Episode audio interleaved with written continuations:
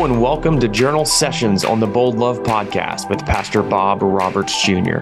The concept of journal sessions are that they are weekly 10 to 20 minute podcasts that feature things that are on Pastor Bob's mind, sharing detailed lessons that he's learned along his journey as a pastor, church planter, and bridge builder. It's kind of like a behind the scenes look inside his journal and the things he's been thinking about and praying about deeply, and then sharing what he has discovered. But don't worry, we will continue to post every now and then our normal format of interviews with well-known bridge builders, peacemakers, and helping listeners learn how to better love their neighbor. So look out for those. Also, if you have benefited from or been impacted by this podcast, we want to ask you a favor. First, encourage you to share this podcast on social media and give us a review on the podcast platform you are using. This will help people hear more about the podcast and how it could benefit them. Second, like most podcasts, we are able to make these impact full conversations and episodes happen from the support of partnering organizations and individuals like you. If you feel led to support these conversations, you can do so now at support.boldlovepodcast.com. That's support.boldlovepodcast.com. Whether it's a single gift or a monthly donation, we'd be incredibly thankful for that. So on to this week's journal session. Bob talks about what he believes is the most significant subject right now, spirituality. And can people find it in the church anymore? Take a listen.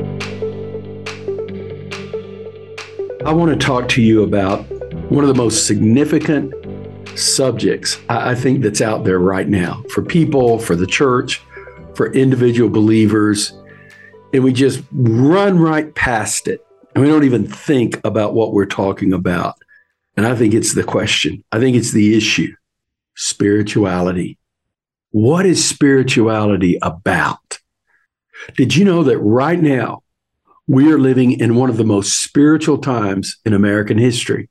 Now I know a lot of you Christians are going, no way. What are you talking about? Yeah, right now.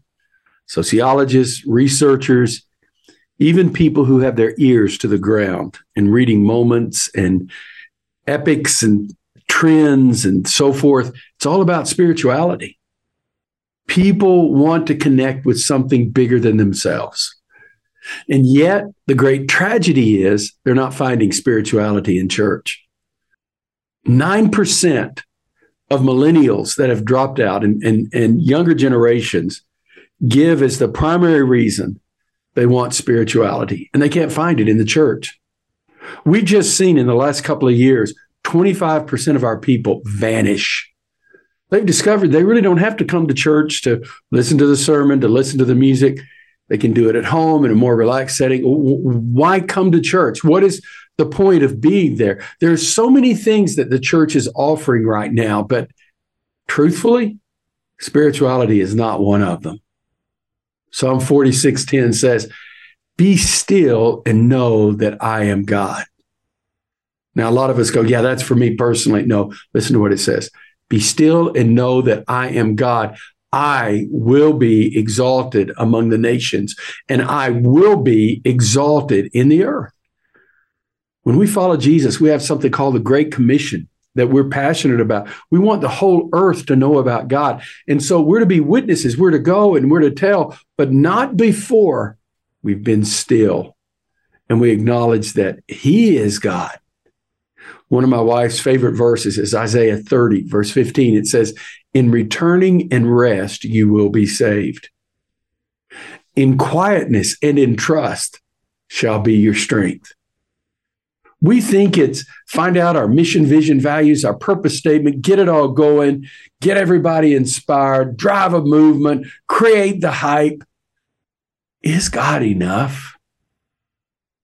Do we really have to create moods and atmospheres for God to work? Not long ago, or a few years ago, one church got in trouble because every Sunday they would have people invited to come forward to be baptized and to accept Christ. And they found out that they had a whole scheme going on where they would have church members standing in different parts of the auditorium, and they would stand up and walk forward in an attempt to get other people coming forward.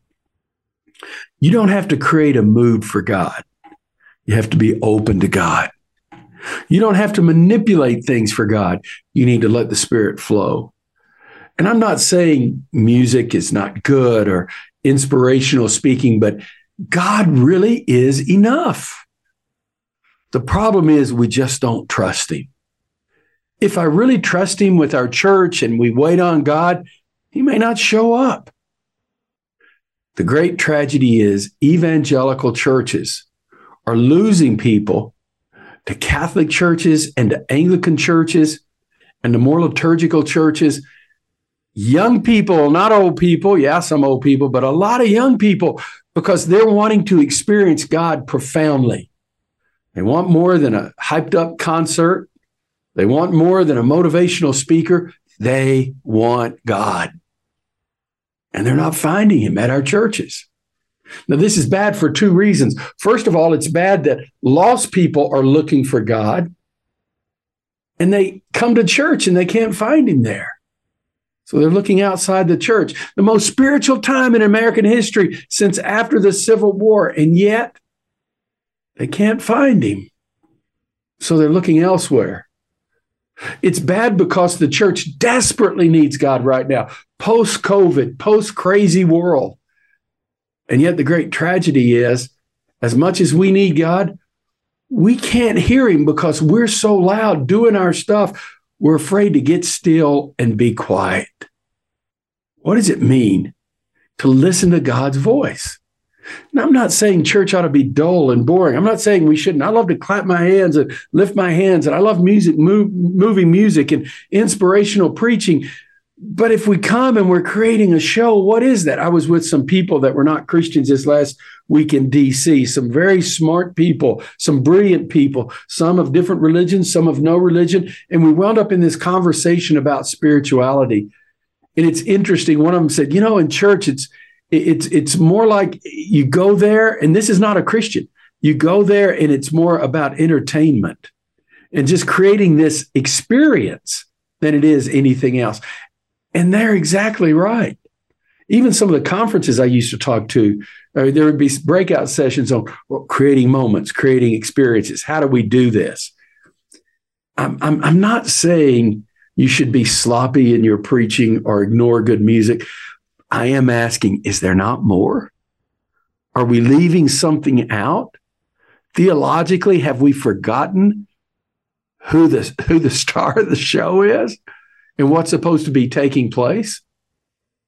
What does it mean? What are the implications? I think we need to ask that. Let me give you some things. I've been talking to a lot of people the past few weeks about spirituality and what it looks like. Let me give you some things that I've observed. Number one, when I ask people spirituality and how they experience that, the first word that they generally come up with is the word quietness. It's not mentally checking out, it's quiet. It's listening. It's a posture of deep reflection, a posture of quietness. What does it mean to be quiet? The idea of being quiet is to be able to think, to be able to reflect, the ability to be able to reframe things. It's quietness. I love the way that the Quakers pray. I don't know they do it as much anymore. I was with some Quakers 3 or 4 years ago, and it was a very profound experience for me. They're quiet, and no one says anything. And as somebody feels moved by the Spirit, they begin to pray. Sounds very charismatic, but it's not. It's not everybody praying at once, making a loud noise. It's quiet prayer. And then as somebody feels impressed of God to pray something out loud, they pray it. And then they're quiet for a little while, and they think about what's going on, and they'll focus on a specific subject even. But there's a sense of quietness, listening, reflection. What does this mean? What is the point of all of this? We're in desperate need of rethinking what worship is. If I was pastor right now, I don't think I'd stop doing exciting music and powerful preaching, but I would build some quiet music, not quiet music, but quietness into the service. I don't even think I'd have music. I'd say something like, let's get quiet. Let's listen. What is God saying? No one talking. No one moving. I do that Puritan exercise where people open their hands before God, and they think about what are the birds that they have, and then they slowly turn them upside down and say, all right, God, it's in your hands now. It would make me rethink discipleship. What does it mean to get quiet before God? We talk about pray and prayer list and all of this stuff. But what does it mean for discipleship? What if one of the core disciplines in discipleship was quietness? Just be quiet, reflect, meditate. How would we teach spirituality? See, we think spirituality is working the people up. Don't confuse emotionalism and spirituality. Don't confuse it, because we have, and the result is people are looking for something far deeper than what we've given them. I fear that we are so addicted to noise. And the problem is human noise drowns out the heavenly voice. We're so busy wanting the flow, wanting it to make happen. I was at a church preaching not long ago, and they said, hey, it would help our flow better if you would do X, Y, Z. And so I did. That's great. But where are those moments of divine flow where we step back and say, hey, we don't want to orchestrate this whole thing. God's got to be able to do this stuff. Spirituality is not going to come through a course. It's not going to come through a class. It's going to come through deep intimacy and disciplines that get us quiet, just us and God. So the first thing, it's about quietness. Second thing, it's about mostly being alone. I asked the people who were into spirituality, I said, I'm curious, think about your most spiritual experience. Were you with people or not? And I asked some super committed Christians in a setting this and some non-Christians. And nearly every single one of them said, it happened when I was alone. Or if I was with a group of people, sometimes it happened then.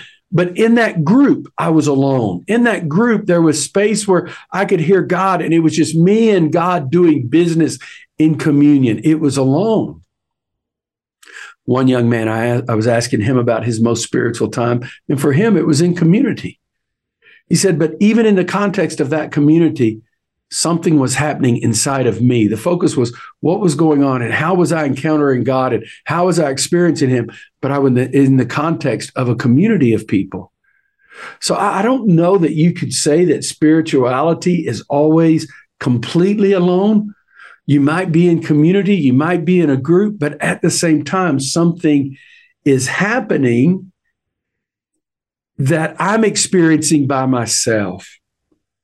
With the non-Christians I was with, I said, hey, can I talk a little bit of theology with you guys? And they said, yeah. I said, so this is the whole point of the Trinity. They said, what in the world do you mean? I said, well, it's you're going after community with unity with others, but the Trinity means triunity, and God is a community of one with three persons, and he invites us into that community so that there is a communing that's taking place in that community, but we don't lose our individuality. There's got to be space to reflect and embrace the divine. And so it's the idea of being alone. We may be with people, we may be by ourselves, but we ought to teach people what spirituality is about when we're with people and when we're by ourselves, because it's what God is saying specifically to us. And what would it look like in a worship service if spirituality was getting quiet and letting God speak individually and hearing his voice, as the Quakers do corporately as people begin to pray? We're so busy figuring out models and how to move forward, and everybody knows the church is lost, and it's as if we're just swapping out models and formats. When was the last time you heard of somebody having a time? We're getting quiet before God. We're going to pray. We don't know. We want to hear what God may say to us. Here's the third thing about spirituality. It's connecting with something bigger than me. Let me give you another word for that. It's transcendence. Bigger than me. It brings us to a point of identity about who we are, reestablishes who we are, that we are finite. You know, it's interesting. Even the non-Christians that I were talking to, every single one of them said, it's bigger than me. So one of them, who's not a believer in any religion, I said, so I said, help me understand that. So you're not a believer in religion. He said, we are bigger than me. I thought, that's pretty doggone good. In other words, for this person, his transcendence was, this is much bigger than who I am. Us. What do we do together? How do we experience that? We think about what's bigger. And this is what leads to the context of communion. And it takes me into who I am, spirituality, but it takes me out beyond that. So it's transcendent. Spirituality is this sense of the awe, the majesty of awe. One of the guys I was talking to, another guy who's a non-Christian, said the guy did a doctoral dissertation on awe, the spirit of awe. Think about that. Non-believer, non-Christian, doing a doctoral dissertation. I've asked him to send me a link to that. I want to read it. We've lost the awe of God. We want people to get right with God. We want people to get emotional. We want people to worship. But where is the awe? The awe moments, the awness of who God is, which leads me to the next thing. Spirituality is, it has some very unique sacred spaces. The church has placed all of spirituality inside the church. How sad. Sure, the church is a sacred space, but not just Sunday morning. Wouldn't it be cool if there were all rooms that were set up in a church during the week where you just went in and you were alone and you were quiet? What if we recaptured nature? I mean, some of the greatest prayer warriors in the world. You talk about these people who pray for 3 or 4 hours a day. Guys, you know what they did? They were out in the woods for 3 or 4 hours a day. What's wrong with nature? The most profound experiences I personally have had with God happened on the side of a hike. I was going all the way to Mount Everest. The other one happened by a creek in the Smoky Mountains in North Carolina. Nature, God created it. You know, we should never feel like, yeah, getting out in nature and worshiping, that's not God, that's New Age. Who said? What are you talking about? God created this world. It's beautiful. If you can't walk in nature and feel God, if you can't look up at the stars at night and feel God, something is wrong with you. You are connected with the Creator. All that it means, those sacred spaces. I love Terrence Malick movies, and I love his movie, The Tree of Life, because it shows the creation of the world and a human drama. Brad Pitt, and I can't remember his star who was in that movie with him, but as they're going through facing the suicide of a child and the harshness of life and how they dealt with all their junk, here Terrence Malick is throwing in pictures of the creation and the meaning, and life is more than just that moment. I love that movie. I watch it often. It just takes me back to what it means, and it puts me into something bigger than I am. I have a sacred space at home. I have a little altar that I used and I prayed when I started this church, and I have my desk and I have my Bibles and I have my journals and I have this track that a path that I walk behind my house in a park, and I have a bench that I sit on outside, and there's so many sacred spaces to hearing God's voice. Your car can be a sacred space. Instead of just listening to worship music all morning long, why don't you, on the way to work, turn it off and say, "Speak, God." Pray somebody doesn't cut you off so you get mad and you want to cuss, but get quiet. The beach, walking on the beach. I love being near the beach. I love it when I get on a beach and I let my feet sink into the sand and I feel the water around my ankles. Anytime I get close to the ocean, I figure out a way to get on that beach. There's something I feel when I see the waves lapping in. There are so many sacred spaces. I feel sacred when I'm in Central Park. I feel sacred at the Lincoln Memorial. I feel sacred at the Jefferson Memorial. I do. No, I'm not a Christian nationalist. I can't stand that stuff. But I think about history and the meaning of life and the point of it all. Where are your sacred spaces that you walk in, that you sit in, that you read in, that you reflect. Here's the next thing about spirituality. It's about shalom or wholeness. Shalom, peace, rest, completeness. It's the life of the divine sitting in his glory in a state of awe. It's wholeness, knowing that even if you've got cancer or you're going through a divorce or you're broke or you don't know how to pay your bills or you've had a failure that you're just devastated about, sitting there in wholeness and confidence that God is there. It's feeling the breath of God. It's the ruach of the Old Testament, the pneuma of the New Testament. It's the breath of life. It's the breath of God. And when you read the Bible and you read the stories of the great saints, it expands your understanding of spirituality as you see what they went through. When I read the Psalms, it expands my depth of spirituality in worship. When I read the New Testament and the life of Jesus, and he went to a solitary place. Spirituality isn't just something that we miss and we need to work on.